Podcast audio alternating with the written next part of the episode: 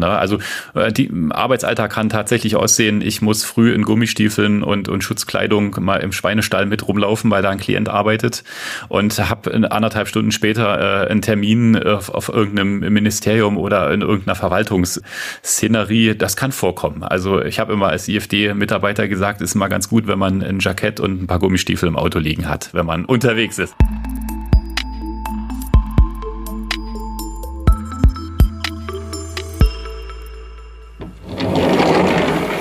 Bevor ich heute gleich die Folge mit dem Herrn Jäger noch aufnehme, setze ich mal noch mein absolutes Lieblingsgericht an. Ich bin ja nicht so derjenige, der so fürs Kochen ist, sagen auch meine Freunde. Aber was ich kann, ja, das sind Krautnudeln. Und die müssen auch ein bisschen köcheln so nebenbei. Von daher sollte das zeitlich eigentlich gut passen. Herzlich willkommen zur achten Folge der Malteserblicke, dem Podcast des Maltesers aus den Diözesen Dresden, Meißen und Görlitz. Ich bin Michael Pietsch und in diesem Podcast treffe ich mich einmal im Monat mit Menschen, die in den verschiedenen Bereichen der Malteser arbeiten, um mit ihnen über ihren Alltag und ihre Erfahrungen zu sprechen. Über allem steht dabei die Frage, was ist das für ein Mensch, der es sich zur beruflichen Aufgabe gemacht hat, anderen Menschen nah zu sein. In dieser Folge erwartet mich Herr Jäger. Er ist Leiter des Integrationsfachdienstes und Projekte und Referent im Bereich der Verbandsarbeit und dem Ehrenamt. Mit ihm konnte ich mich schon eine Stunde lang mit technischen Problemen auseinandersetzen. Somit haben wir von vornherein eine recht besondere Beziehung aufbauen können. Ah, das sieht doch gut aus. Dann brauchen wir jetzt mal noch die Dunstabzugshaube. Deckel drauf. Gut, dann kann das jetzt köcheln. Und dann kann ich mich ja schon mal rüber begeben in mein kleines Kabuff. Ja, und dann rufen wir mal den Herrn Jäger an. Ronald Jäger, hallo. Hallo, Herr Jäger. Hallo, Herr Pietsch. Wahnsinn. Sehr schön. ähm, äh, äh, jetzt habe ich gerade vergessen, was ich sagen wollte. es ist sonst die Technik ausprobieren. Ja, es ist als hätten wir das schon, als hätten wir das schon mal gemacht. Sie sind genau, sehr, das ist wie so ein Déjà-vu. Sie sind sehr versiert, glaube ich. Habe ich das Gefühl. Echt? ja, wer Ja, weiß. ja, mm, Okay, gut.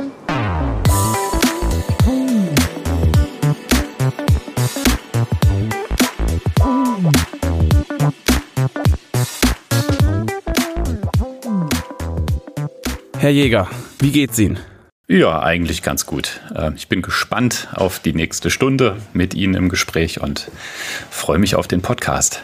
Oh, da haben, da haben Sie jetzt aber viel versprochen, dass, dass der Podcast jetzt definitiv eine Stunde wird. Das kann ich noch nicht Äh, Das war gerade so angekündigt, beziehungsweise wir haben ja fast schon eine Stunde hinter uns äh, Ja, mit richtig. der äh, technischen Installation. Das ist eigentlich noch so eine Anekdote für sich. Genau, ich oder ich hätte vielleicht besser sagen sollen, ich freue mich auf unsere zweite Runde, auf unseren zweiten Podcast, den wir ja im Kern schon machen. Und äh, Ja, das stimmt. Also wir haben schon Ja. für die Zuhörer und Zuhörerinnen da draußen, wir haben uns schon einmal getroffen, äh, eine Stunde lang am Mikrofon rumgedoktert und es hat einfach nicht funktionieren es wollen. hat nicht sein sollen, ne? Es hat nicht sein sollen. Dafür wird es aber jetzt zum Zeitpunkt der Aufnahme einfach besser, als es an dem vorherigen Zeitpunkt hätte sein können oder so. Ah, okay, jetzt, jetzt legen Sie die Messlatte wieder ziemlich hoch. Aber okay. Ja, ja, ja, da, da habe ich ja noch ein bisschen Einfluss drauf. Mal schauen. Im besten Fall bearbeite ich das dann einfach so, dass es Okay. klingt. Und wir geben den Hörern natürlich im, ähm, am Ende noch eine kurze Auflösung, was das technische Problem ähm, war für die äh, folgenden Podcast-Sendungen, dass da nicht der ein oder andere dann ähnlich verzweifelt wie wir am letzten, äh, am letzten Donnerstagabend. Genau. Also stay tuned dafür, was Ja. am Ende das Problem vielleicht doch gewesen ist. Und Ja. ähm, ja, vielleicht schon eine Tischkante, wo man reinbeißen kann, bereithalten.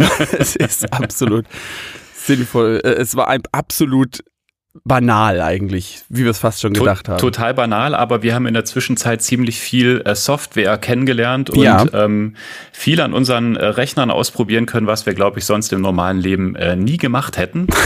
und äh, ja, jetzt haben wir auch denke ich, ein ziemlich tiefes IT-Know-how. Also wer da vielleicht Fragen hat, der kann ja dann gerne auf uns zukommen. Das heißt ja immer Hilfe zur Selbsthilfe. Wir haben quasi, richtig. Wir haben Ja, quasi genau. umgeschult. Ja, ja. Okay, aber noch sind wir nicht so weit, dass wir irgendeinen neuen Beruf erlernen können, sondern, ähm, Herr Jäger, Sie sind Leiter für den Integrationsfachdienst und für Projekte und Referent für Verbandsarbeit Ehrenamt. Das klingt ja schon Ganz ziemlich viel. Das ist auch ziemlich viel. Ähm, aber auch sehr schön und sehr spannend. Was macht man denn bei diesem Integrationsfachdienst? Da, da fangen wir mal quasi vom, vom Anfang an dieses Ja. großen, sperrigen Begriffs. In der Tat, der, der Begriff ist äh, sperrig. Ähm, Integrationsfachdienst, man kann es natürlich auch abkürzen und einfach IFD sagen. Ähm, wie so viele, da können sich, glaube ich, die meisten mehr darunter vorstellen. Der Integrationsfachdienst ist ein Fachdienst, der im Auftrag des ähm, sächsischen oder des kommunalen Sozialverbands in Sachsen arbeitet und das Ziel hat, Menschen mit Behinderung im Arbeitsleben zu unterstützen, zu begleiten und natürlich auch Unterstützung zu geben, ähm, ja, den passenden äh, Berufsweg auch zu finden oder den, den, äh, eine, eine passende Tätigkeit auch zu finden. Das heißt also, das Tätigkeitsspektrum ist da unglaublich breit.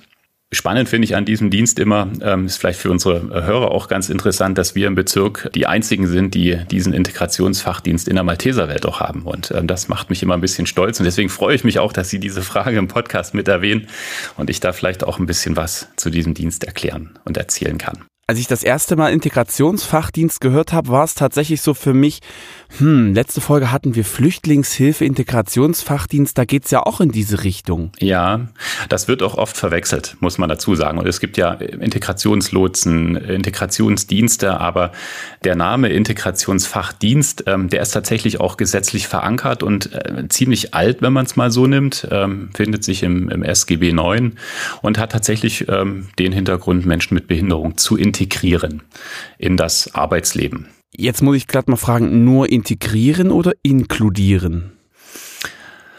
Oh, das ist jetzt eine spannende Frage. also ähm, vor ein paar Jahren haben wir über das Thema Inklusion immer ziemlich breit gesprochen, auch äh, im Integrationsfachdienst. Und dann hieß es auch mal, der, der Integrationsfachdienst klingt nicht mehr so modern. Wir müssten eigentlich Inklusivs, Inklusionsfachdienst oder sowas heißen.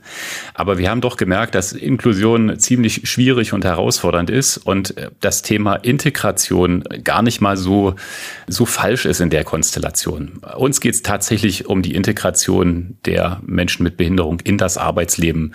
Das heißt, die Begleitung in diese, in diese Welt, in die Arbeitswelt und dann letztendlich auch die, die Aufrechterhaltung der, der Tätigkeit, in der sie auch stehen. Und das kann man tatsächlich vielleicht auch unter Integration verstehen.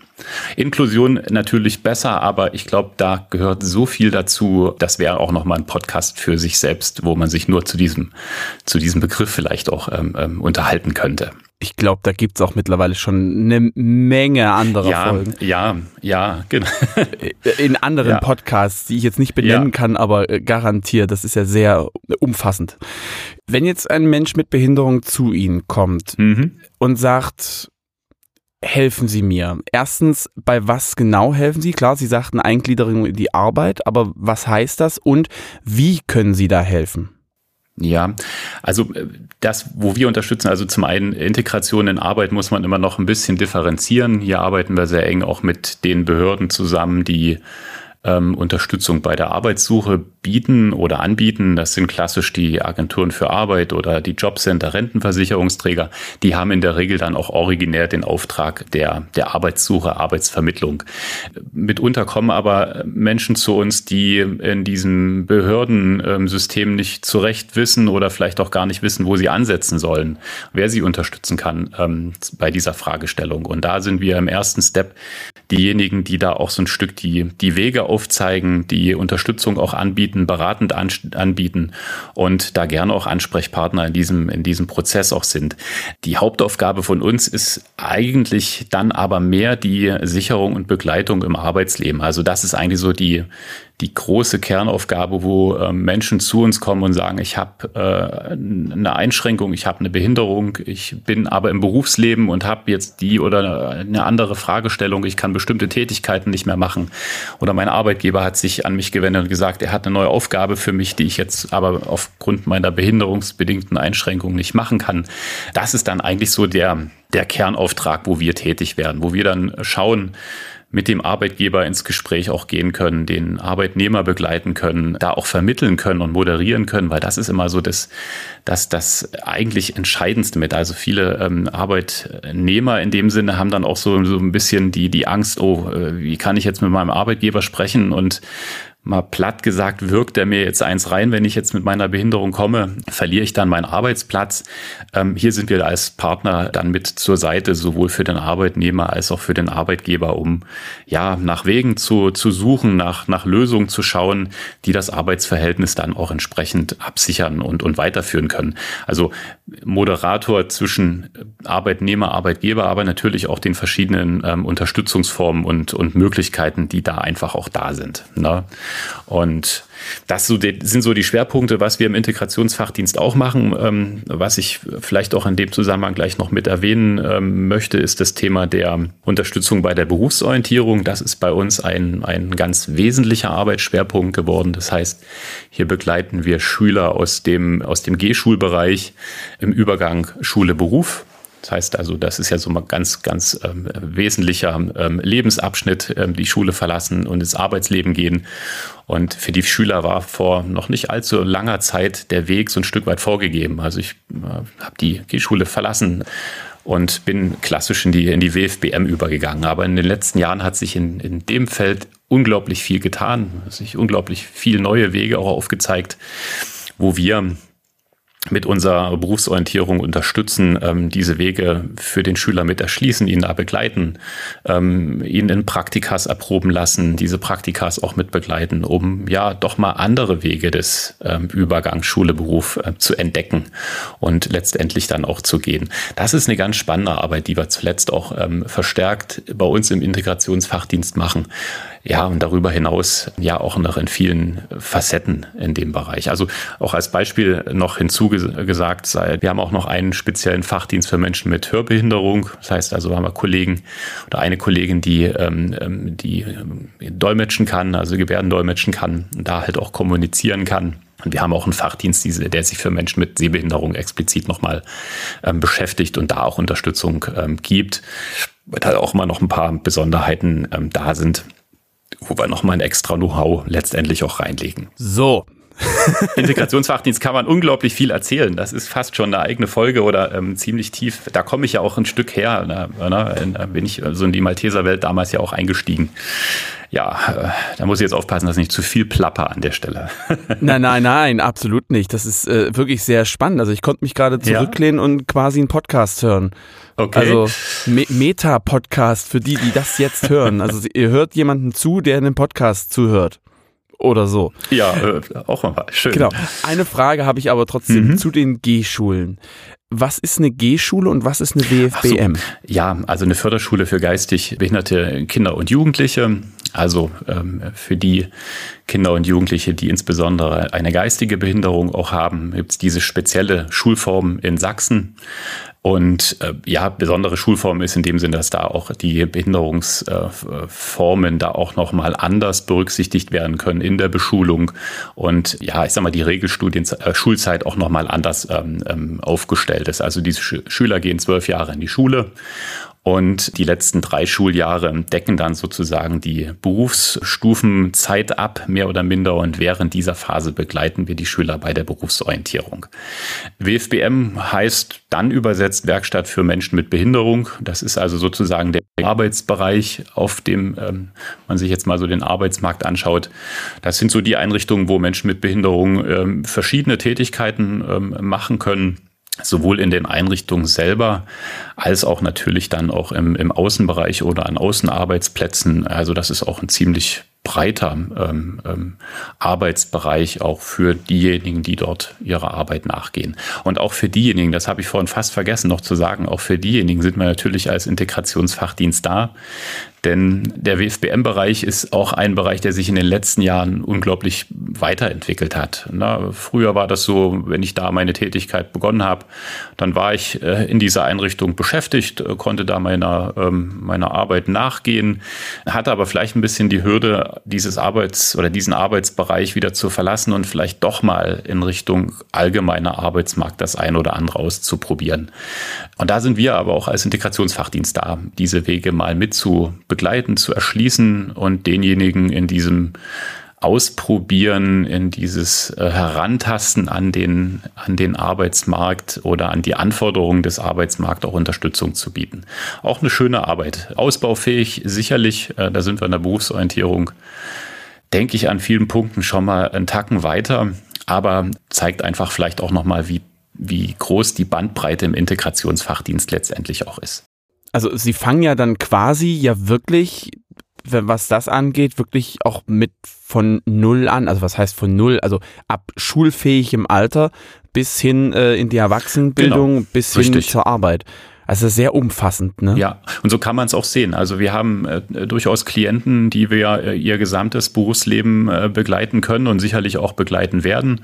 Und das fängt tatsächlich in der Schulzeit an, äh, geht dann im Übergang Schule-Beruf weiter. Und wenn im Arbeitsleben die eine oder andere Unterstützung notwendig ist, dann sind wir als Integrationsfachdienst da. Und wir ziehen uns erst dann zurück, äh, wenn das Rentenalter dann erreicht ist und derjenige seine wohlverdiente ja, Rente dann auch äh, genießen kann dann lassen wir ihn auch in Ruhe als IFD. ja, aber bis dahin hat man ja schon eine bestimmte Bindung, äh, äh, ja, eine bestimmte Bindung aufgebaut. Ja, ja, ne? genau, genau. Und die ist mitunter auch sehr wichtig.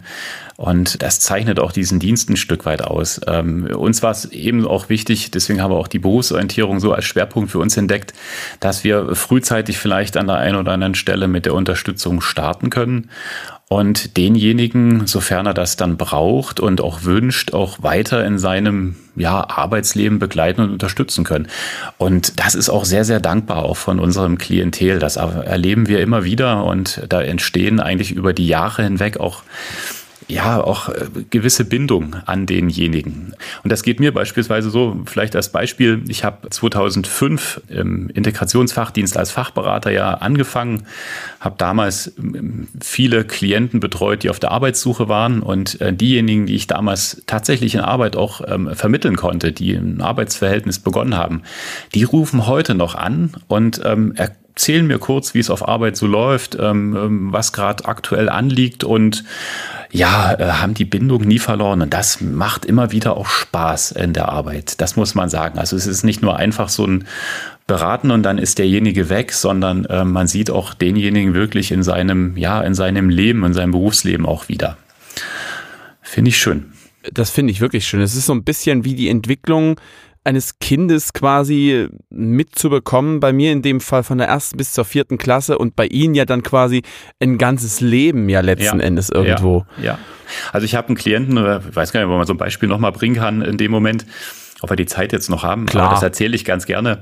Ich habe einen Klienten in der Schule ähm, kennengelernt, da war der, ähm, ja, ähm, dann eben mit Übergang ins, in, in die Berufsschulstufenzeit, also zehnte Klasse so in etwa.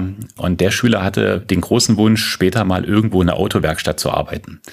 Da waren wir am Anfang alle skeptisch. Schule, Arbeitsagentur, die Eltern. Wir haben gesagt, naja, das schafft er eigentlich nicht. Also das ähm, ist einfach nicht, äh, von der Leistung her kriegen wir das nicht hin und von den schulischen Leistungen, die geben es nicht her. Aber derjenige wollte das unbedingt und wir haben dann einen Kfz-Betrieb erschlossen, ähm, der auch total skeptisch war, der gesagt hat, nee, also äh, kann ich mir nicht vorstellen, auch noch ein Schüler, Schüler aus, äh, aus, aus einer G-Schule, äh, wie soll der denn bei mir in der, in der Kfz-Werkstatt arbeiten? Also mal unter uns gesprochen, nicht, dass der uns die, die Autos kaputt macht oder irgendeinen Fehler macht, weil das kann ja dann schon ähm, schlimm werden, wenn irgendwas nicht funktioniert. Und es hat sich aber dann ergeben, dass er gesagt hat, ach na ja, wir probieren's. Und der Schüler hat dann sein Praktikum in der Schulzeit da begonnen bei dem, bei dem ähm, Betrieb. Und das ist richtig gut losgegangen. Also nach einer Zeit hat der Arbeitgeber dann mal gesagt, also mit dem Praktikanten bin ich total zufrieden. Der kommt jeden Tag mit einer unglaublichen Motivation zu uns. Der hat eine Freude hier auch an Arbeiten, wo sonst vielleicht ein Schüler aus dem, äh, aus der Oberschule oder Gymnasium eher ähm, demotiviert in der Ecke gestanden hat. Der hat einfach eine große Freude bei uns hier in diesem ähm, Bereich zu arbeiten. Und das hat sich dann dahingehend weiterentwickelt, dass nach der Schule der Arbeitgeber gesagt hat, na, der ist eigentlich unverzichtbar für uns geworden. Also der packt überall mit an und wir können uns durchaus vorstellen, ihn bei uns in dem Bereich Kfz, Fahrzeugpflege, Waschanlage mit einzustellen. Aber wir sagen gleich dazu, er macht dann nur die Autos sauber, also mit Auto reinfahren und, und, und so können wir uns nicht vorstellen. Das Spannende daran ist, also das war vor, vor über zehn Jahren, dieser Prozess. Und das Spannende ist, dass dieser ehemalige Schüler und jetzt dort Arbeitnehmer seit langen Jahren in der Zwischenzeit seinen Führerschein gemacht hat, was damals niemand für möglich gehalten hat und völlig allein ähm, selbst organisierend dort diese Waschanlage mit unter sich hat und dort bedient. Das ist insofern spannend. Ich bin dann selber Kunde bei diesem Autohaus geworden, auch noch aus anderen Gründen, also nicht nur wegen ihm, sondern weil das einfach dort auch passt. Und ich finde das immer wieder schön, wenn ich da mit meinem Auto hinfahre und er mein Auto übernimmt, ähm, in die Waschanlage reinfährt und ich kriege das super toll wieder. Hätte ich damals nie für möglich gehalten, ähm, dass sowas in dieser Konstellation auch gelingt. Das sind so die schönen Beispiele, die da irgendwo auch da sind. Und er kommt immer wieder und erzählt mir dann von seinen ähm, ja, aktuellen Sachen, die er gerade so da hat und von, von irgendwelchen Themen. Da ist also wirklich auch eine Bindung entstanden. Und da sieht man sich ja auch ein bisschen. Ja, ja, ja. ja. Das, das eine Auto wäscht das andere quasi. Genau, richtig, wenn man es so nimmt. Genau. Und da gibt es noch viel mehr Beispiele. Und ähm, bei uns, bei den Kollegen, ähm, die ein oder andere wirklich spannende Anekdote. Und das ist so eine, eine wirklich ein, so eine sehr, sehr schöne Rückmeldung, die man auch in diesem Dienst auch bekommt. Vor allem auch sehr plastisch tatsächlich. Ja, ja. genau, richtig, richtig. Und, äh, und lebensnah was das ja. angeht. Ne? Also es ist trotzdem, ne, Sie sagen es selber, Sie waren dort und dann äh, sind Sie jetzt natürlich aus anderen Gründen meinetwegen, aber man ist trotzdem noch irgendwie dran. Also die genau. Begleitenden sind dann plötzlich in einer ganz anderen Rolle, wo man sie vielleicht auch überhaupt gar nicht gesehen hätte. Ja, ja.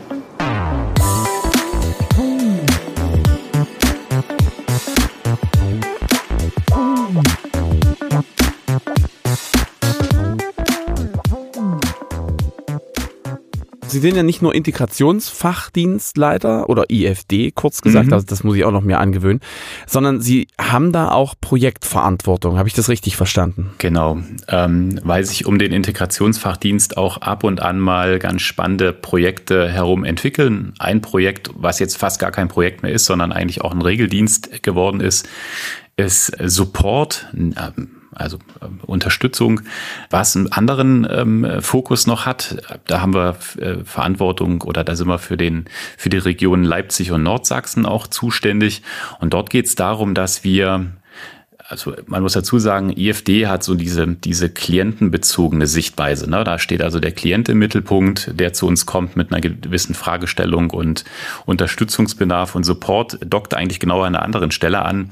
Dort sind wir für die Arbeitgeber da und fragen die, was äh, für Bedürfnisse da sind, wo Unterstützungsbedarf da ist, wo wir vielleicht ähm, Stellen mit besetzen können, wo wir, wo wir Hilfe geben können, mit dem Ziel eben auch Arbeitsverhältnisse und Möglichkeiten zu schaffen, dass Menschen mit Behinderung äh, ins Arbeitsleben auch kommen können. Das ist so ein Projektansatz, der sich vor ja mittlerweile über zehn Jahren entwickelt hat. Ähm, und hier sind wir auch verantwortlich dann in der Region Leipzig und Nordsachsen. Projekte in der Mehrzahl gesagt. Wir hatten vor äh, noch nicht allzu langer Zeit ein Projekt, wo es um ähm, ja eine Art Gebärden-Dolmetscherdienst ging. Ähm, das hat es leider nicht über die Projekt Entwicklungsphase hinaus geschafft. Ähm, das ist einerseits schade, aber andererseits eröffnet uns das Ganze auch wieder neue Möglichkeiten. Heißt, unser Anspruch ist immer, in diesem Bereich Menschen mit Behinderungen, Perspektivenschaffung, Integration oder ja, wie Sie es vorhin auch gesagt haben, so diesen Inklusionsansatz da auch immer ein Stück weiter zu tragen und da die ein oder anderen Projekte auf den Weg zu bringen. Na, und äh, gerade auch im Bereich der Arbeit mit den WFBMs, also den Werkstätten für behinderte Menschen, aber auch mit unseren Schülern, die später ins Arbeitsleben gehen, gibt es da durchaus Perspektiven, wo wir auch als Malteser drüber nachdenken, da auch mal Projekte zu starten, um diesen diesen Weg der Integration neben dem IFD auch weiterzugehen, ähm, wo man sich jetzt äh, aus ein Stück aus der Beratungsschiene herauslöst, dann aber mehr so in die tiefe Unterstützung äh, desjenigen dann auch rein bewegt. Das klingt jetzt vielleicht ein bisschen kryptisch, weil eben Projektarbeit immer sehr dynamisch mitunter auch ist. Aber unser Ansatz ist halt auch immer, diese Welt Menschen mit Behinderungen noch ein Stück zu erweitern und vielleicht da auch neue Projekte mit auf den Weg zu bringen. Und das ist auch mit so meine Verantwortung, da auch zu schauen.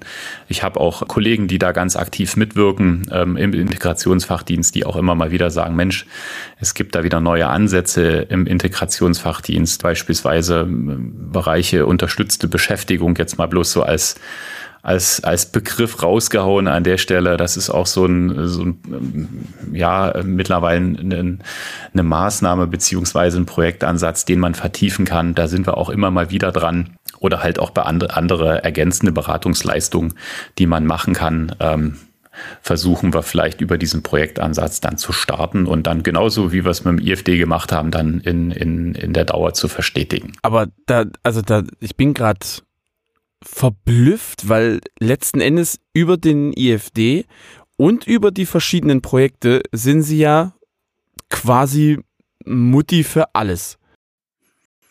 Also sie nehmen die Arbeitgeber, sie haben die Arbeitnehmer. Ja, wer, ja. wer fehlt denn da jetzt noch?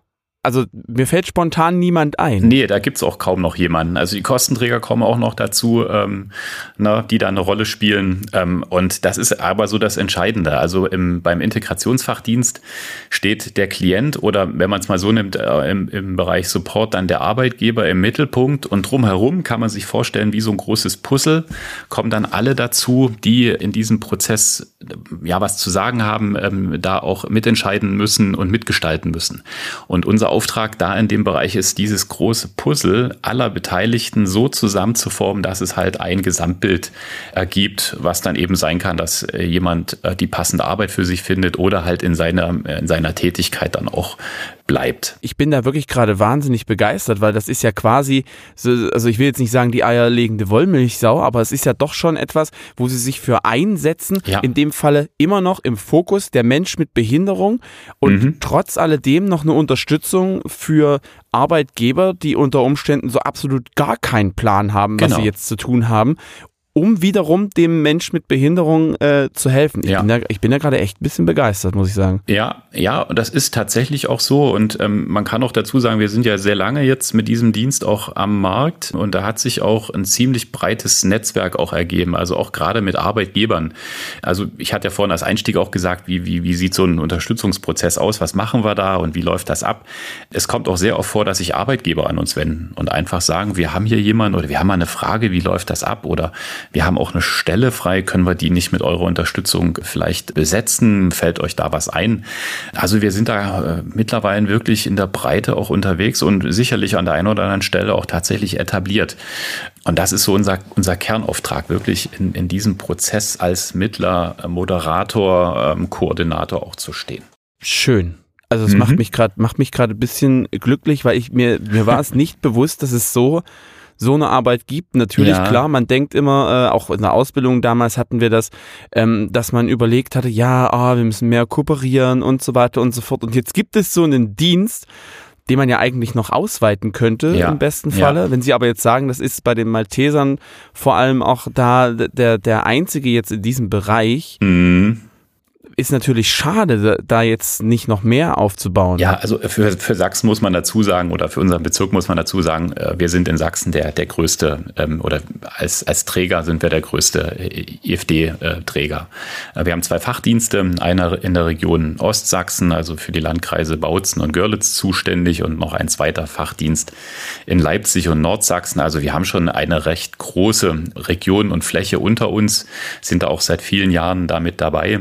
Und und in Sachsen ist es so aufgestellt, dass das Integrationsamt als Auftraggeber diesen, ich sag mal, so eine gewisse Vielfalt auch noch der in der Trägerlandschaft auch haben möchte. Und ähm, da zeichnen wir uns aber schon ein Stück weit damit auch aus, dass wir eben zum einen ähm, die größte Region abdecken und sicherlich auch von der Mitarbeiteranzahl auch mit an vorderster Front auch stehen. Ähm, ich sage es aber auch gerne immer wieder dazu, es ist sicherlich ausbaufähig auch in der, in der Malteser Welt, denn Integrationsfachdienste sind gesetzlich vorgegeben, die gibt es bundesweit in in allen Bundesländern, aber sicherlich strukturell auch nochmal anders aufgestellt. Und das ist manchmal so ein bisschen der, vielleicht der Knackpunkt oder die Herausforderung. In Sachsen läuft es über Ausschreibungssysteme, also man muss sich dann darauf bewerben. Ähm, das haben wir ja bislang immer erfolgreich auch gemacht. In anderen Ländern sind manchmal die Hürden noch ein bisschen größer oder es sind einfach auch schon Strukturen vielleicht auch da, die nicht groß verändert werden sollten. Aber ich finde diesen Ansatz spannend und ich glaube, da kann man auch in der, in der Malteser Welt sicherlich das ein oder andere nochmal äh, einen Tacken auch voranbringen an der Stelle. Und deswegen auch die Werbung äh, heute hier im Podcast für diesen Dienst und auch unser Angebot dann auch gerne an der Stelle immer mit ähm, auch weiterzuschauen. Also das machen wir auch in, in anderen Ländern immer mal mit. Wir hatten die Berliner Kollegen auch schon mal vor Ort, ähm, als damals in Berlin die Ausschreibung für die IFDs unterwegs war. Äh, mit den Kollegen aus Magdeburg sind wir öfter mal im Austausch und sind da der Hoffnung, dass wir da vielleicht in Zukunft auch Verstärkung bekommen. Wunderbar. Vielleicht noch eins sei dazu gesagt. Es hatten Sie auch angesprochen, dass dieser Dienst ja gar nicht so bekannt ist oder man relativ wenig ja. hört, vielleicht in Ausbildung, Studium und dergleichen. Das stimmt. Ähm, man muss natürlich auch dazu sagen, es ist schon ein recht spezieller Dienst. Also die Beschäftigung von Menschen mit Behinderung ist so auf den ersten Blick für viele Firmen gar nicht so relevant, weil ähm, man immer dann denkt, okay, ich habe dann einen Rollstuhlfahrer vor mir oder äh, jemand, der blind ist. Aber Behinderungen ähm, spiegeln sich halt auch in vielen Facetten auch wieder. Ne? Also jemand, der aus beispielsweise einer Krebserkrankung kommt, kann auch einen Grad der Behinderung haben und auf einmal in diesen Personenkreis auch dazu, dazu zählen und dann genau mit diesen Fragen beim Arbeitgeber auch landen. Das heißt also, für viele Arbeitgeber ist es gar nicht so im ersten Schritt relevant. Es kann aber durchaus relevant auch werden und da ist immer unser großer Ansatz nach Möglichkeit in der Breite auch dazu äh, zu informieren und auch aufzuklären und dieses Angebot Angebot einfach auch bekannter zu machen. Und wenn uns das jetzt beispielsweise auch über den Podcast gelungen ist, dann bin ich glücklich und zufrieden zum Thema IFD. Dann haben wir auf jeden Fall das Ziel erreicht, was ja. das angeht. Ja.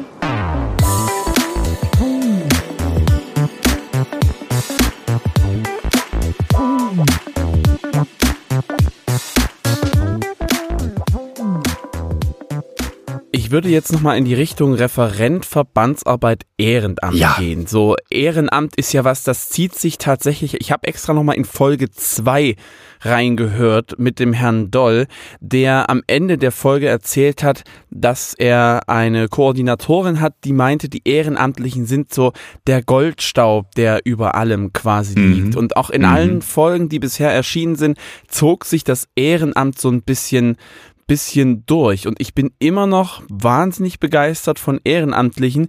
Aber meine Frage mhm. ist zum einen, Verbandsarbeit heißt, ist das die Ehrenamtsarbeit? Und das zweite, warum Referent? Ähm, ja, warum man jetzt Referent sagt oder vielleicht auch Leiter oder Stabstelle Verbandsentwicklung, das ist, glaube ich, von der Begrifflichkeit egal, aber von, von dem Auftrag und dann von der Arbeit vielleicht auch nochmal dann das Entscheidende da versteht man auch den, den Hintergrund vielleicht ein bisschen besser.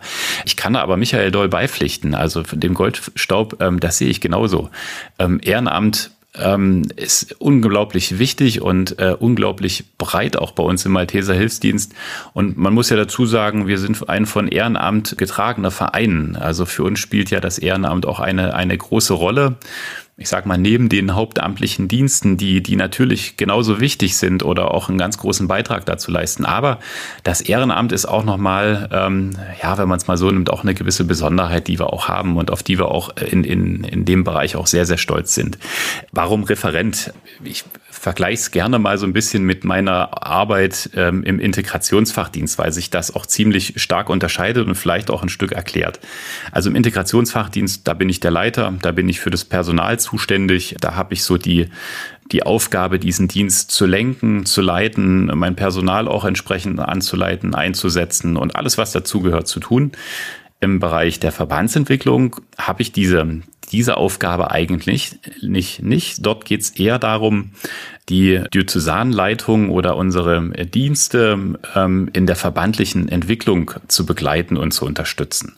Na, also wie es der Name eigentlich schon sagt, Verbandsentwicklung, Verbandskultur, da geht es eigentlich im Kern darum, unseren Verband, unser, unseren ehrenamtlich geprägten Verband auch in der, ja, so ein Stück weit durch die Zeit zu leiten und auch entsprechend weiterzuentwickeln und, und ähm, diese Entwicklung auch vor allen Dingen mitzugestalten, auch zu moderieren, das ein oder andere andere da auch zu beraten und ja, so verschiedene Bausteine auch reinzulegen, dass wir uns im Bereich der, ja, des Ehrenamts auch weiterentwickeln, wenn man es mal so nimmt. Na? Ja. Und ich berate da eher so ein Stück die Geschäftsführung, die Diözesanleitung in der Form, was können wir tun, was nehmen wir uns vor, was sind unsere Projekte, was sind vielleicht auch die, die großen Herausforderungen, die wir aktuell auch da haben und wie packen wir es an. Wenn ich jetzt sage, ich möchte gern ehrenamtlicher werden bei den Maltesern, ja. komme ich dann direkt auf Sie zu und Sie leiern dann quasi irgendwas an oder wie läuft das dann ab? Das ist durchaus möglich, dass jemand zu mir kommt. Also unterschiedlich. Also es gibt viele Helfer, die schon eine recht konkrete Vorstellung haben und sagen, ich würde gerne im Hospizdienst in, in Pirna mitarbeiten oder in den Einsatzdiensten in Leipzig was tun. Oder ich bin ganz neu, habe die Malteser in Gera gesehen, würde da gerne was tun.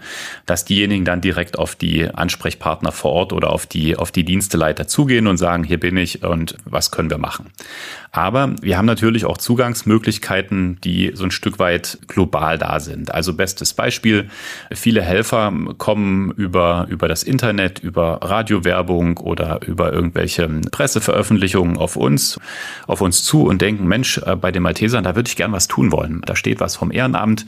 Aber was genau sich dahinter verbirgt, welche Einsatzmöglichkeiten da sind und was mich erwartet und was ich vielleicht doch mitbringen muss, das weiß ich noch nicht. Aber ich frage da mal an. Und wenn jetzt ein Helfer über die, über die Homepage bei uns anfragt, über dieses Kontaktformular oder vielleicht über die Hotline anfragt, dann landet er tatsächlich bei mir und meldet sich im Grunde erstmal mit dem Angebot, was Ehrenamtliches tun zu wollen, was ich dann auch schon mal ganz toll finde, weil derjenige, der sich bei uns meldet, der hat ja schon, der bringt ja schon unglaublich viel mit. Na, auf den mussten wir ja nicht zugehen und, und fragen, willst du bei uns was machen, sondern derjenige sagt ja schon, ich, ich würde gern meine Zeit einsetzen, um bei euch einen Dienst zu tun. Und ich nehme dann Kontakt mit demjenigen auf und im Erstgespräch ähm, frage ich dann nochmal nach, worum geht's, ähm, in, in welcher Form möchte derjenige sich einbringen, für welche Bereiche interessiert er sich und aus welcher Region kommt derjenige auch. Und äh, wenn sich das dann schon ein bisschen abzeichnet, wenn da vielleicht die, die Vorstellungen schon recht konkret wären, dann kann ich an unsere verschiedenen Dienste auch gleich weiterleiten, weitervermitteln mit der Bitte, dass sich die Dienste dann direkt mal mit demjenigen in Verbindung setzen und ja, dass das Ehrenamt dann tatsächlich in der Tätigkeit auch entsprechend dann abstimmen und, und besprechen. Genau, das ist so eine Möglichkeit, wie man ans Ehrenamt rankommt und wo ich dann auch speziell als, wenn man es mal so nimmt, Vermittler da auch tätig bin. Was sind denn so, so die Kernthemen der Verbandsentwicklung? Die Kernthemen an der Stelle. Yeah. Ähm, Vielleicht von der Historie nochmal. Ähm, bei den Maltesern gab es zuletzt die, das, das Zukunftsprogramm Ehrenamt 2020, wo man also sich das Ehrenamt auch nochmal angeschaut. Ich muss ein bisschen den, den, Blick zurückwerfen, dann versteht man auch, äh, was wir vorhaben, äh, ein bisschen besser an der Stelle. Ja, ja, klar, kein ähm, Problem. Und da ging es eigentlich darum, äh, mal zu schauen, wo stehen wir denn eigentlich mit unserem Ehrenamt? Ähm, wie können wir dieses Ehrenamt auch weiterentwickeln und was braucht es vielleicht auch für Veränderungen an der Stelle? Und aus diesem aus diesem Zukunftsprogramm sind eine ganze Reihe von Maßnahmen oder Intentionen entstanden, die es natürlich jetzt darum gilt, auch weiterzutragen und weiterzuentwickeln. Also zum einen, was bei uns eine ganz große Rolle spielt, ist das Thema Führung im Ehrenamt stärken. Also wir haben um da vielleicht den Hintergrund äh, zu wissen, wir haben sehr viele Dienste, die ehrenamtlich aktiv sind.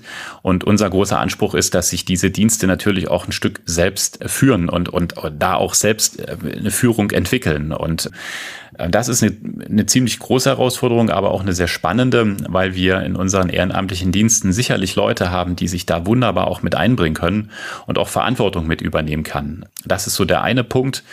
Das Thema ein Stück ähm, Verbandskulturleben, Partizipation, also wie man Ehrenamt auch mit einbindet, wie man Ehrenamt auch eine Stimme gibt, ähm, spielt immer eine ganz große Rolle. Und ja, natürlich so der Bereich äh, ehrenamtliche Gewinnen und äh, Gewinnen nicht nur um, um neue Leute zu finden, vielleicht sondern auch gewinnen, um sie bei uns auch zu behalten. Das ist ja auch immer eine große Herausforderung.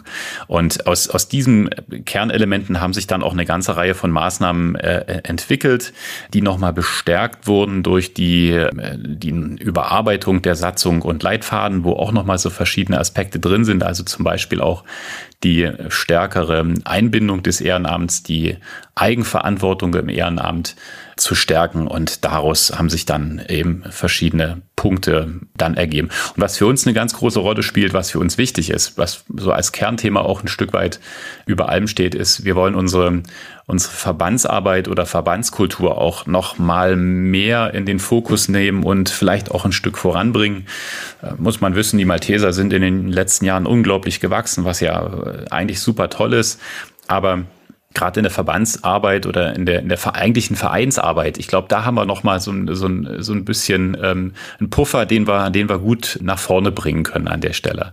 Und was ja so in der Vereinsarbeit ein Stück neben dem, neben der Hauptamtsarbeit mehr oder minder auch liegt. Und da gibt unsere Satzung und unser Leitfaden unglaublich viel her, wie sich ehrenamtliche Helfer auch mit engagieren können, wie sie sich beteiligen können und wie sie unsere Dienste vor allen Dingen auch mitgestalten können. Und das ist jetzt eigentlich so die, ja, die große Herausforderung, das zu gestalten. Und ganz praktisch oder ganz plastisch gesagt, sind wir aktuell noch dabei, jetzt pandemiebedingt vielleicht ein bisschen erschwerter an der Stelle über, ja, über Satzung und Leitfaden noch zu informieren und ähm, unser, unser ehrenamtlichen Helfer und die Strukturen, die sich dahinter verbergen, auch über diese Mitwirkungs- und Mitgestaltungsmöglichkeiten zu informieren und zu bestärken, da vielleicht auch daran, daran teilzunehmen und, und, und mitzumachen. Ja, Pan Pandemie ist, glaube ich, ein ganz gutes Stichwort. Äh, ich glaube, wir müssen doch mal drüber sprechen, ja. leider. Wie, ja. wie hat sich denn da das Ehrenamt vielleicht auch verändert? Also verändert insofern, wir sind durch die Pandemie natürlich in vielen Bereichen eingeschränkt, also ähm, oder gehandicapt bestimmte Arbeiten auch zu machen, gerade auch in den Diensten, wo ich sag mal, wo ich sehr nah am Menschen auch arbeiten ähm, ähm, muss oder oder oder soll. Das ist natürlich pandemiebedingt etwas herausfordernder.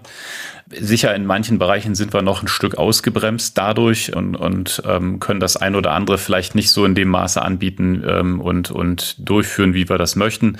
Auf der anderen Seite haben sich aber wiederum auch neue Möglichkeiten ergeben und, und, und auch neue Dienste oder neue Aufgaben äh, entwickelt, was dann natürlich auch, ich sag mal, einen positiven Aspekt aus dieser ganzen Entwicklung herauswagt. Also als Beispiel, wir haben letztes Jahr mal gestartet, ich weiß gar nicht, ob das in einem der letzten Podcasts schon mal mit erwähnt wurde, wir haben mal alle Betreuten mal durchtelefoniert, unsere Mitglieder auch mal angerufen, mal nachgefragt, wie es, den Leuten auch so geht. Ähm, das ist richtig gut angekommen. Also da haben wir eine sehr, sehr positive Resonanz bekommen. Oder Helfergruppen, gerade Malteser Jugend oder Einsatzdienste, die ja recht regelmäßig dann auch immer ihre, ihre ja, Gruppenabende hatten, wo sie zusammengekommen sind, die haben einfach über, über den digitalen Weg mal neue Formate ausprobiert und haben sich da äh, in, in, in bestimmten Themen wiedergefunden.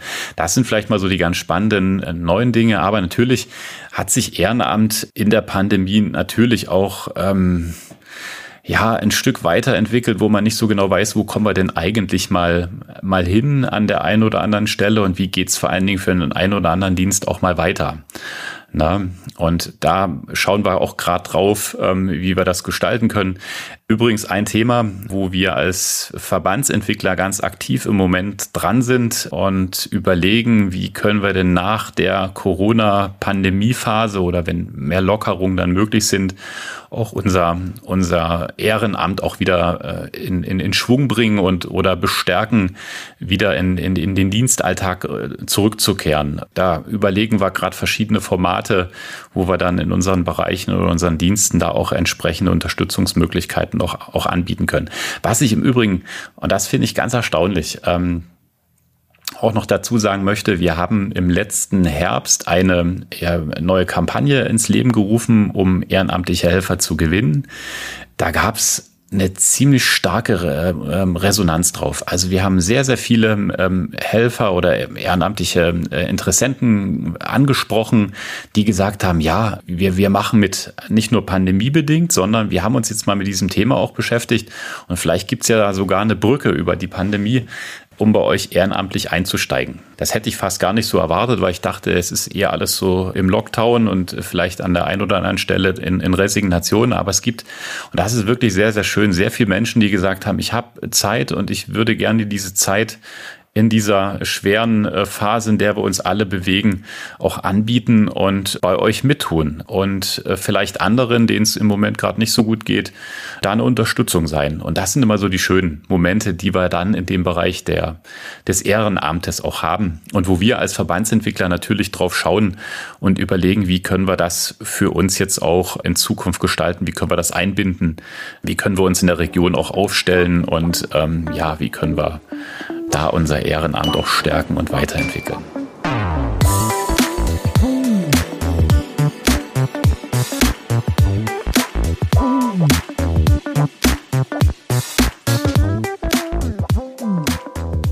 Das ist ja schon ganz schön viel, was Sie jetzt Endes auch zu schultern haben.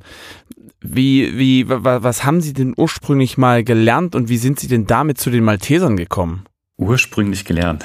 Also ich, ja, das, das ist spannend. Aber wie ich zu den Maltesern gekommen bin, das ist auch nochmal interessant. Also die, die ersten, den ersten Berührungspunkt hatte ich tatsächlich nach meinem Abitur. Da wollte ich bei den Maltesern im, im, im Fahrdienst arbeiten und habe mich geärgert, dass in dem Moment, als ich angefragt habe, keine Stelle frei war. Oh. Ähm, aber das war eher zufällig. Ich habe dann äh, eine andere, auch eine sehr schöne Stelle gefunden in der, in der Altenpflege bei der Caritas und äh, habe dann in der Zeit eigentlich meinen Berufswunsch so ein Stück weit gefunden, habe Sozialpädagogik studiert hier in Görlitz, auch abgeschlossen und bin dann in dem Jugendprojekt bei der Caritas gelandet, wo ich, das ist vielleicht jetzt so die Brücke zum Integrationsfachdienst, ähm, Jugendliche begleitet habe, die den Berufseinstieg nicht gleich geschafft haben. Und wir haben uns inhaltlich, das ist auch wiederum spannend, um die jüdische Geschichte in Görlitz gekümmert, haben die aufgearbeitet und äh, digital vor allen Dingen aufgearbeitet und dann auch für ja, Schulen und dergleichen zugänglich gemacht. Das Ganze war aber ein Projekt, deswegen ist das irgendwann dann zeitlich ausgelaufen und ich musste mich neu orientieren. Ähm, das habe ich zum einen ähm, von meiner Ausbildung her nochmal gemacht. Ich habe dann noch ein Fernstudium zur Betriebswirtschaft gemacht, bin also auch noch ähm, neben meiner Sozialpädagogik auch ähm, Kaufmann oder Betriebswirt und wollte eigentlich damals in der Phase auch weg aus Görlitz, habe gesagt, nee, ich fokussiere mich auf Studium, ich gehe jetzt mal raus in die weite Welt. Naja, und wie es dann so war, ich habe meine Frau kennengelernt und ähm, äh, die hat mich dann hier in Görlitz gehalten und ich habe dann einen Job gesucht, hier in der Region und da ist mir die ja, die Stellenausschreibung zum Integrationsfachdienst über den Weg gelaufen. Und das Einzige, was ich unter dem, unter dieser Stellenausschreibung ähm, wiedererkannt habe, war tatsächlich die Malteser. Aber weniger der Integrationsfachdienst, weil der Begriff, so wie es vielleicht den Hörern und, und Ihnen ja auch ging am Anfang, ja. der war für mich völlig neu und ich wusste eigentlich gar nicht, was sich dahinter verbirgt. Und ja, dann bin ich so in die, äh, in die Malteserwelt äh, im Integrationsfachdienst eingestiegen. Hatte am Anfang, muss ich auch dazu sagen, ach, eigentlich gar nicht so die die große Erwartung, lange dabei zu bleiben, weil das auch erstmal befristet war. Aber äh, tatsächlich sind es jetzt mittlerweile 16 Jahre geworden und ja, ähm, ich fühle mich pudelwohl ähm, und genieße das auch ein Stück weit bei den Maltesern zu arbeiten, äh, weil es wirklich ein schöner Rahmen auch ist. Das vielleicht so zu meinem Hintergrund und wir sind hier verwurzelt äh, weiterhin. Also meine Frau hat mich in Görlitz gehalten, wenn man es mal so nimmt. Und ich habe dann auch gesagt, äh, die große weite Welt muss gar nicht sein, sondern es ist eigentlich vor Ort äh, richtig schön und ja, äh, so sind wir dann hier. ich muss zu meiner Schande gestehen, ich war maximal am Görlitzer Bahnhof, damals zum Zivildienst, als ich ja. äh, nach, nach Schleife musste. Ich weiß nicht, ob man ah, das ja, noch, na, wer war nicht ob in man Schleife? das noch kennt. oh, oh, oh, oh, oh, ja, da, tun, ne? da, da okay. tun sich Abgründe auf. ja, und da musste ich dort umsteigen, das weiß ich noch. Ja, ähm, ja. ja, und eine Bekannte hat da auch Sozialpädagogik studiert. Ja. Daher ist das so, so ein bisschen ja, und ja. die große Filmstadt Görlitz, das ist so ein bisschen ja, was, ja. was mir Wobei, noch... das wäre äh, jetzt wieder ein Thema, worüber ich reden könnte, aber äh, das passt dann, glaube ich, nicht ganz so. Nein, das wäre dann sehr, sehr off-topic, könnte man ja. sagen. Ja, genau. definitiv. Ja, Sie sagten, Sie sind zwar in Görlitz quasi verwurzelt, aber Sie haben ja dann trotzdem, vielleicht auch über Kooperation mit anderen Dienststellen, Kontakt nach ganz Sachsen, in den ganzen. Bezirk. Ja, genau, richtig. Also sogar darüber hinaus, wenn man es so nimmt, bis nach Brandenburg und bis nach Thüringen ja rein. Die Diözesen gehen ja so ein Stück über die Ländergrenzen hinaus.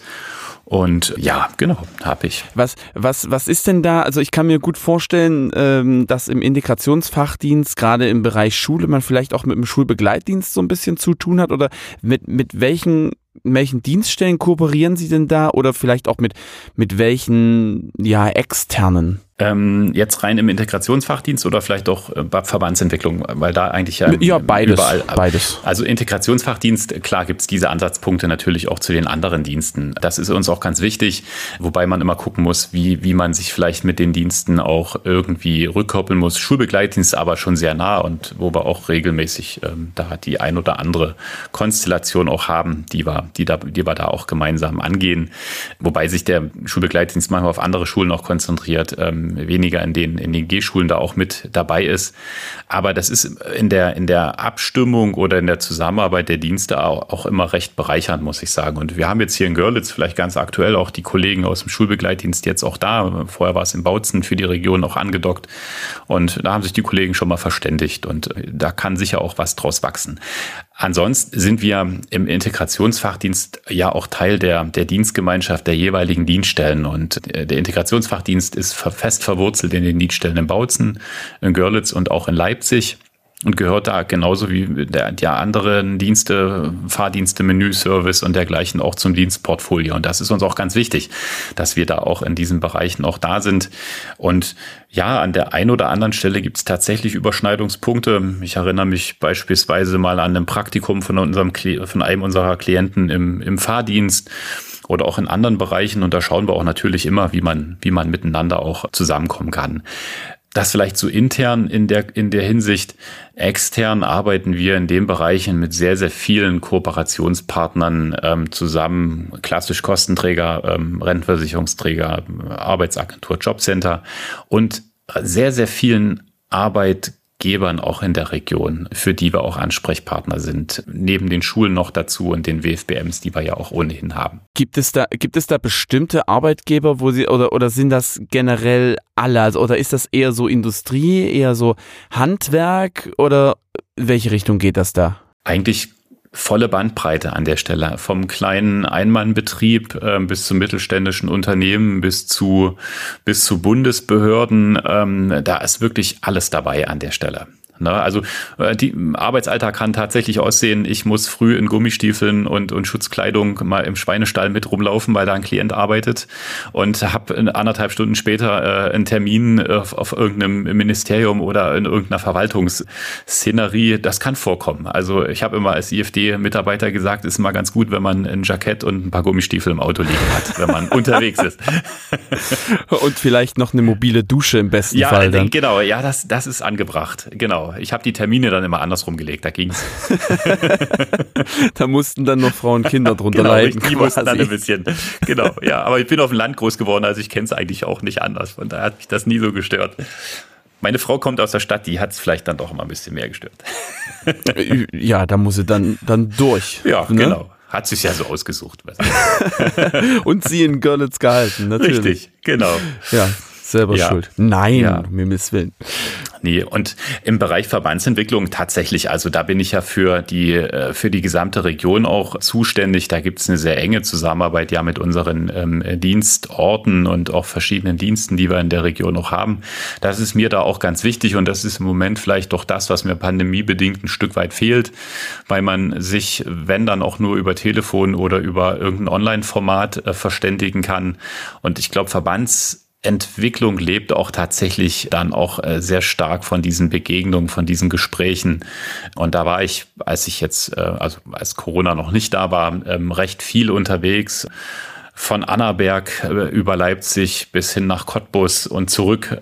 Und das fand ich auch unglaublich bereichernd, weil man da mal so die ganzen Facetten und Bereiche auch und die Leute, die sich dahinter verbergen, kennengelernt hat und im Gespräch natürlich dann auch das eine oder andere erfahren hat, was wiederum auch für die, für die Entwicklung der Dienste unglaublich auch wichtig war. Verbandsarbeit, dieser, dieser Begriff, wenn ich mir den jetzt gerade so nochmal auseinandernehme, mhm. der klingt für mich halt wirklich nach ähm, auch Vereinsarbeit, wo man eben mal sagt, sagt, Mensch, wir machen heute mal ein Grillerchen und ähm, reden, kommen einfach nur in Kontakt miteinander. Genau. Genau, das kann es durchaus sein an der Stelle. Richtig. Es gibt auch noch ein Format, was wir da machen. Also wir haben ja sehr viele Dienste auch in den Gliederungen, ähm, die vielleicht auch ähm, mal so das ein oder andere Problemchen haben oder vielleicht vor einer Fragestellung ähm, stehen, wo sie sagen, das müssten wir mal irgendwie anpacken und wir brauchen da mal jemanden, der uns da begleitet und uns da unterstützt.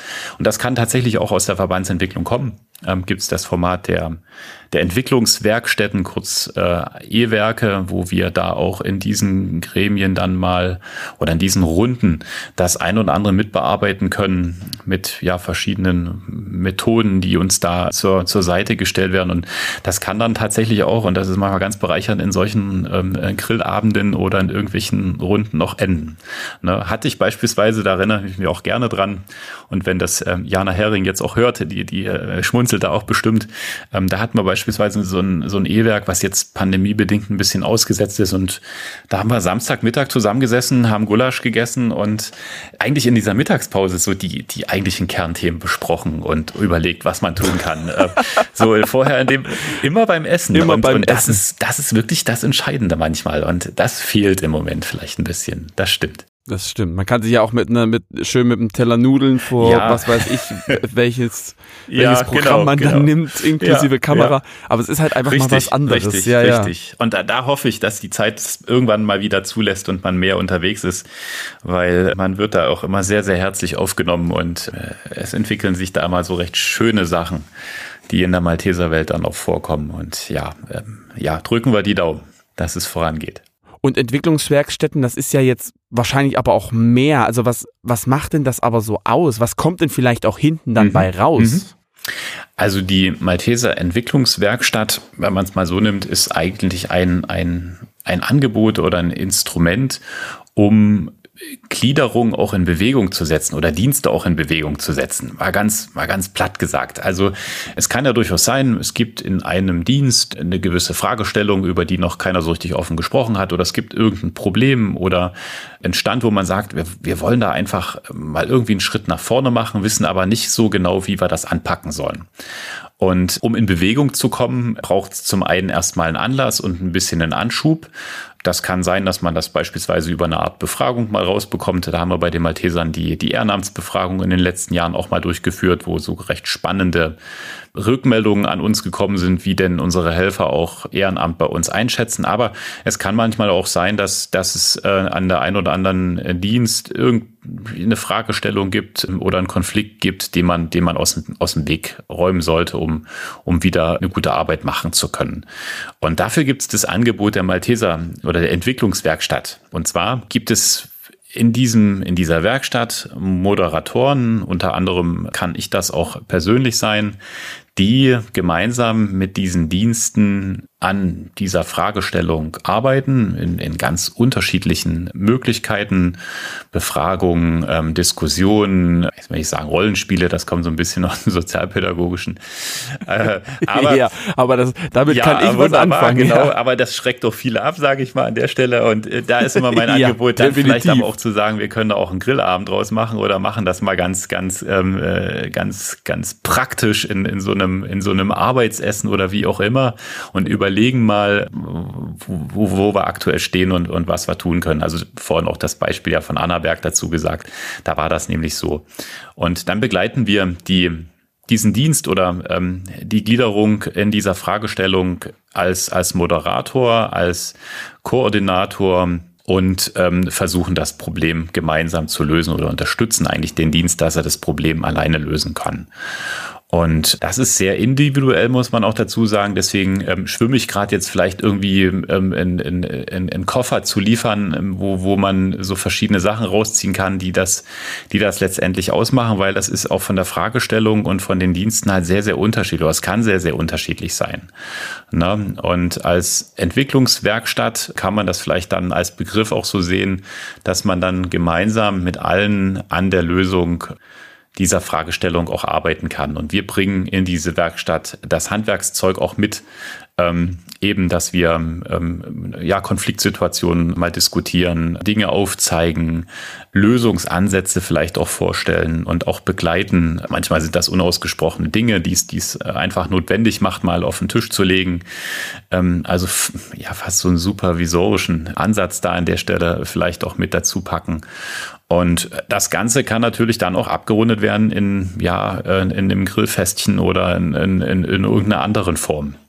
Na, und das finde ich eigentlich immer ganz spannend als, als, als Format auch da zu haben, weil mit Blick in die verschiedenen Dienste, da wo wir Entwicklungswerkstätten auch schon auf den Weg gebracht haben, gab es entweder irgendwelche Herausforderungen, die zu meistern waren oder irgendwelche ja, äh, Konflikte klingt immer so negativ, deswegen, äh, wenn wir einen anderen Begriff noch finden, wäre das prima. Herausforderungen. Oh, Herausforderungen, genau. Ähm, an der Stelle. Oder aber wir hatten ein, eine Entwicklungswerkstatt bei uns in der Diözese in Görlitz ähm, mal mit dem Hintergrund gemacht, wie wollen wir denn unsere, unsere Ehrenamtsarbeit auch weitertragen und, und wie wollen wir uns denn auch in die Zukunft aufstellen, wie können wir auch neue Leute begeistern. Und so ein Prozess läuft halt nicht von alleine ab, sondern da braucht es eben, wie gesagt, den Moderator dazu und das kann man über diese Entwicklungswerkstatt dann auch ähm, annehmen, äh, diesen Moderator gestellt äh, zu bekommen, aber natürlich auch verschiedene ja, Materialien da auch mit ähm, in die Runde zu bringen, die man dann entsprechend auch, auch anwenden kann oder begleitet durch den Moderator auch umsetzen kann.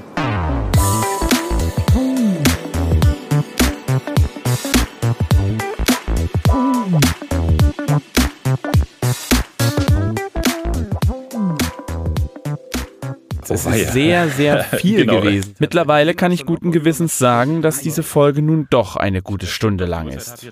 Von daher hat Herr Jäger am Anfang nicht zu viel versprochen, aber jede Folge geht auch mal zu Ende. Schön dann ähm, gibt es von meiner Seite tatsächlich eigentlich nichts, außer dass ich mich freue, und das habe ich jetzt fast, in, fast in jeder Folge gesagt, bis ab, ab Folge 4 fängt das, glaube ich, an, dass ich jetzt schon so weit zurückdenken kann tatsächlich, äh, hier ja. in Folge 8 mittlerweile, aber ja. hoffentlich sehen wir uns auch irgendwann auf mal. Auf jeden Fall, auf jeden Fall. Vielleicht können wir doch also vorhin nochmal zu dieser, zu dieser Idee mal, ähm, äh, mal einen schönen Grillabend zu machen.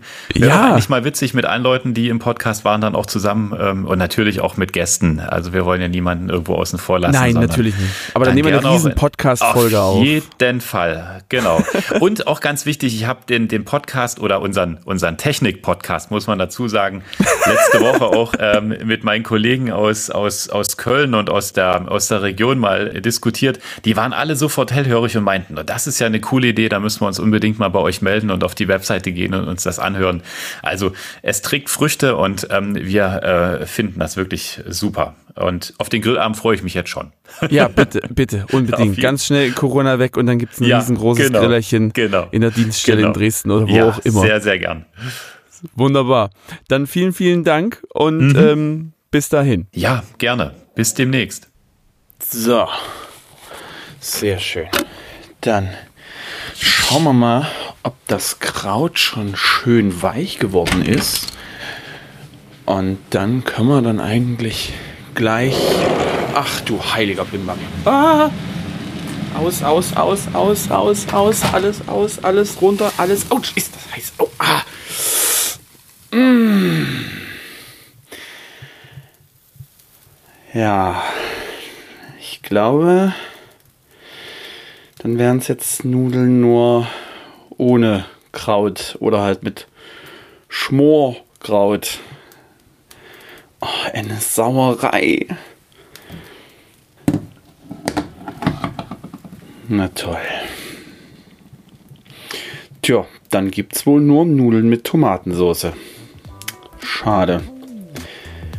Sehr, sehr schade. Na gut, dann äh, beim nächsten Mal. Und dann werde ich jetzt erstmal sauber machen. Hm.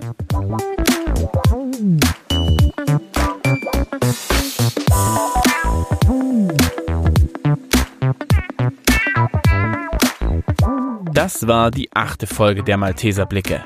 Wer möchte, darf zu dieser Folge sehr gerne Feedback hinterlassen. Entweder direkt oder über eine Bewertung bei Apple Podcast. Wer uns weiterhin unterstützen möchte, teilt die Folge in den sozialen Medien wie Twitter, Facebook oder Instagram. Informationen zu allen bisher erschienenen Folgen sind unter www.malteser-dresden.de zu finden oder überall dort, wo es Podcasts gibt. Ich bin Michael Pietsch und ich freue mich schon auf die nächste Folge. Bis dahin, ciao!